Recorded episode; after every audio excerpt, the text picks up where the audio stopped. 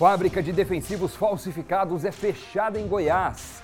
E mais de 9 toneladas de produtos são apreendidos. Como produtores estão se preparando para a safra verão? IBGE estima colheita de grãos 3,4% maior que a safra passada. E o lançamento da Intacta 2 Extend, agora no Impulso News. Olá, seja muito bem-vindo ao podcast do Impulso News. Olá, bem-vindos! O Impulso News está no ar e com um tema muito importante para você, produtor: a falsificação de defensivos agrícolas. Mas antes da gente entrar no assunto, aproveite para deixar o seu like nesse vídeo e se inscrever no nosso canal. No último dia 10, uma fábrica clandestina de defensivos foi fechada no município de Aparecida de Goiânia, no estado de Goiás. A ação conjunta do IBAMA, Ministério da Agricultura e Polícia Militar Ambiental resultou na apreensão de 9 toneladas de produtos falsificados. Mas como é que você, produtor, faz para saber se o defensivo é falsificado? Foi isso que a gente perguntou para o especialista no assunto, Joy Rodrigues. Olha o que ele disse. Então, os produtos da Bayer possuem um dispositivo de segurança chamado Bayer Capsule, que ele é capaz de atestar a autenticidade do produto.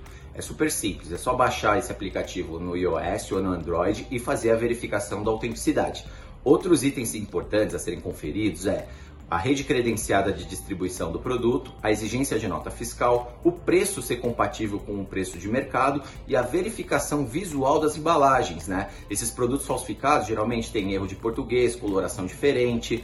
Essas são algumas dicas aí para os nossos produtores. Valeu, Joy! O produtor já tem tantas preocupações e agora precisa olhar para mais esse problema. Professor Marcos Fava Neves, como é que você vê essa questão, hein? Doni, é uma vergonha para o agro brasileiro e é uma vergonha para a nação brasileira esse tipo de coisa ainda acontecer com toda a tecnologia que nós temos. Tem tecnologia hoje de rastreamento, tem tecnologia financeira para descobrir volumes de transações que não cabem para aquela empresa ou para aquela pessoa. Sabe, eu acho que precisa de mais inteligência, cruzar os dados e ações preventivas, tá? Tomara que essa apreensão desperte ah, essa necessidade no nosso país. Valeu, doutor Agro, a gente já volta a conversar. E agora, bora acompanhar como andam as lavouras pelo Brasil. O produtor Eduardo Ames, de Horizontina, no Rio Grande do Sul, mandou um vídeo pra gente. Vamos ver. Bom dia pessoal, tudo bem? Meu nome é Eduardo Henrique Ames, sou produtor e engenheiro agrônomo aqui no estado do Rio Grande do Sul, noroeste do estado.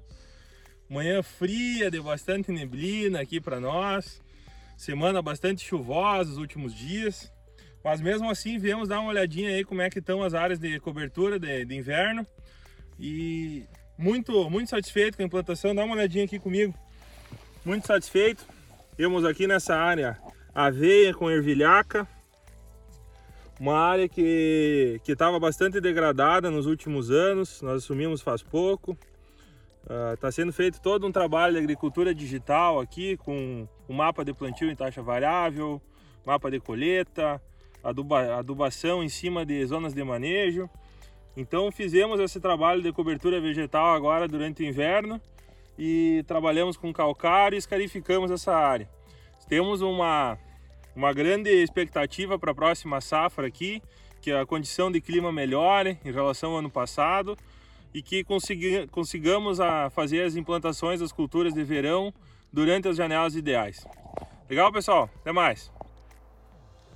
Tá aí, valeu Eduardo!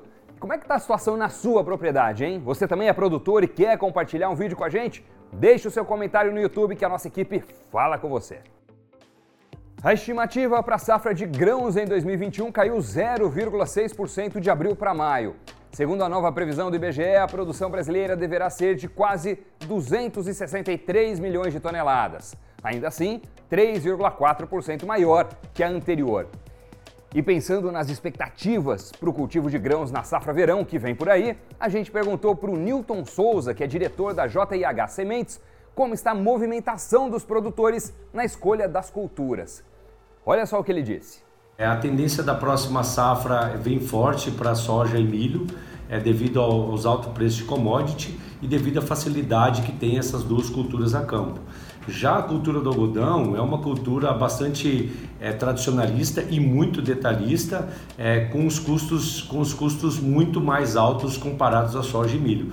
Então, devido aos altos preços de commodities de soja e milho, eu acho que a tendência é do aumento de área de soja e do aumento de área de milho e uma manutenção da área de algodão, mesmo já temos uma sinalização de um pequeno aumento da área de algodão para a próxima safra.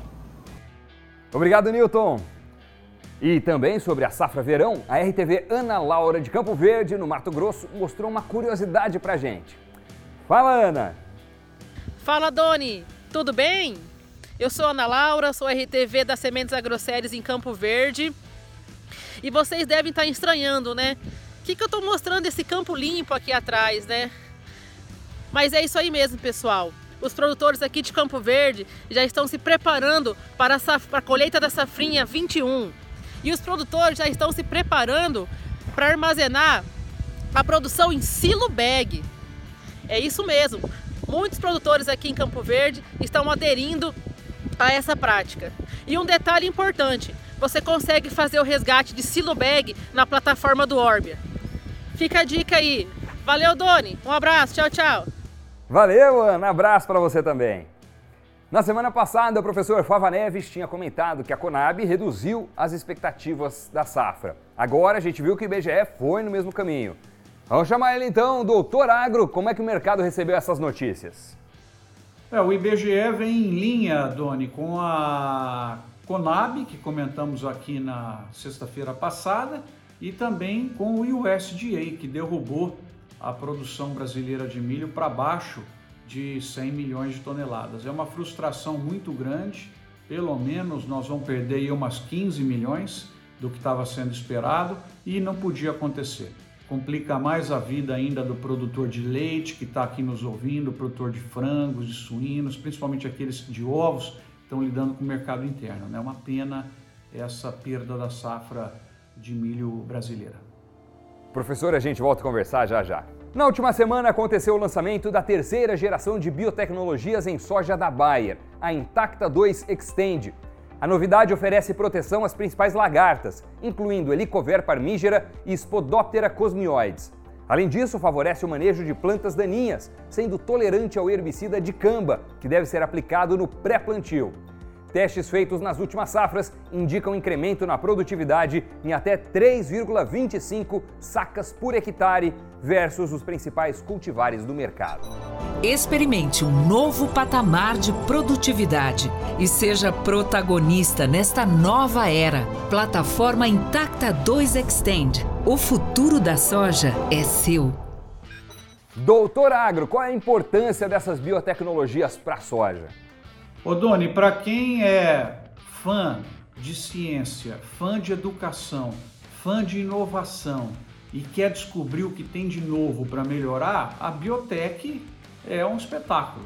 Eu adoro. Nos últimos 30 anos pude acompanhar de perto e sou um defensor dessa tecnologia, porque muito nós conseguimos atingir com os resultados disso. Produtos com mais proteína, produtos mais resistentes a pragas e doenças, resistentes à seca, que necessitam de menos produtos químicos, enfim, moléculas novas. Você tem cada coisa bacana sendo feita aí e a Biotech está de parabéns e é uma avenida que nós temos que acelerar.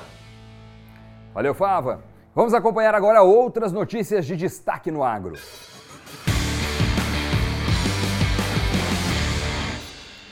Exportações de algodão superam 2,2 milhões de toneladas e já são maiores que o volume da safra 2019-2020. No café, as exportações de maio caíram 20% devido à falta de contêineres. Mesmo assim, os embarques seguem em nível recorde. O valor da produção do agro deve crescer quase 12%, somando mais de um trilhão de reais. Nas cotações, os preços de grãos seguem em queda após altas sucessivas. No indicador soja Paraná, os preços fecharam em 157 reais a saca, redução de 6,2%. No milho, a queda foi um pouco menor, 4,3%, terminando em 91 reais a saca. O café arábica foi cotado em 840 reais a saca, 3,9% abaixo que a semana anterior. E o algodão em pluma também sofreu queda, 2,8%, com preços próximos dos R$ 5,00 por libra-peso. O Comitê Estratégico Soja Brasil divulgou nesta quinta-feira o resultado do Desafio Nacional de Máxima Produtividade 2021.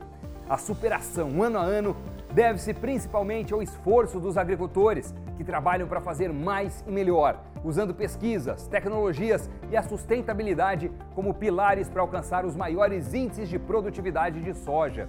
E pelo sétimo ano consecutivo, a tecnologia Intacta RR2 Pro é a campeã nacional do Desafio SESB. E doutor Agro, você vai ficar de olho no que para a próxima semana, hein? Doni, essa semana acho que o principal número que nós tivemos foi o das exportações de maio. Que coisa maravilhosa que o agro brasileiro está vendendo para o exterior, né? Putz, batendo recorde. E na semana que vem não tem muitos números para sair, então, basicamente, o que o produtor tem que fazer é acompanhar as notícias do clima nos Estados Unidos, que talvez seja a variável número um agora, e convidá-los também para estarem conosco. Nós vamos falar de digital num evento aí da Bayer. Eu queria que vocês assistissem, porque tem muita oportunidade aí pela frente, tá bom? Conto com vocês lá. Valeu, Doni, valeu, pessoal. Semana que vem estamos aqui. O podcast do Impulso News está acabando. Não deixe de visitar o nosso portal Agrobayer, o canal Agrobayer no YouTube e também os nossos outros programas aqui no Impulso Cast. Muito obrigado pela companhia e até semana que vem. Tchau!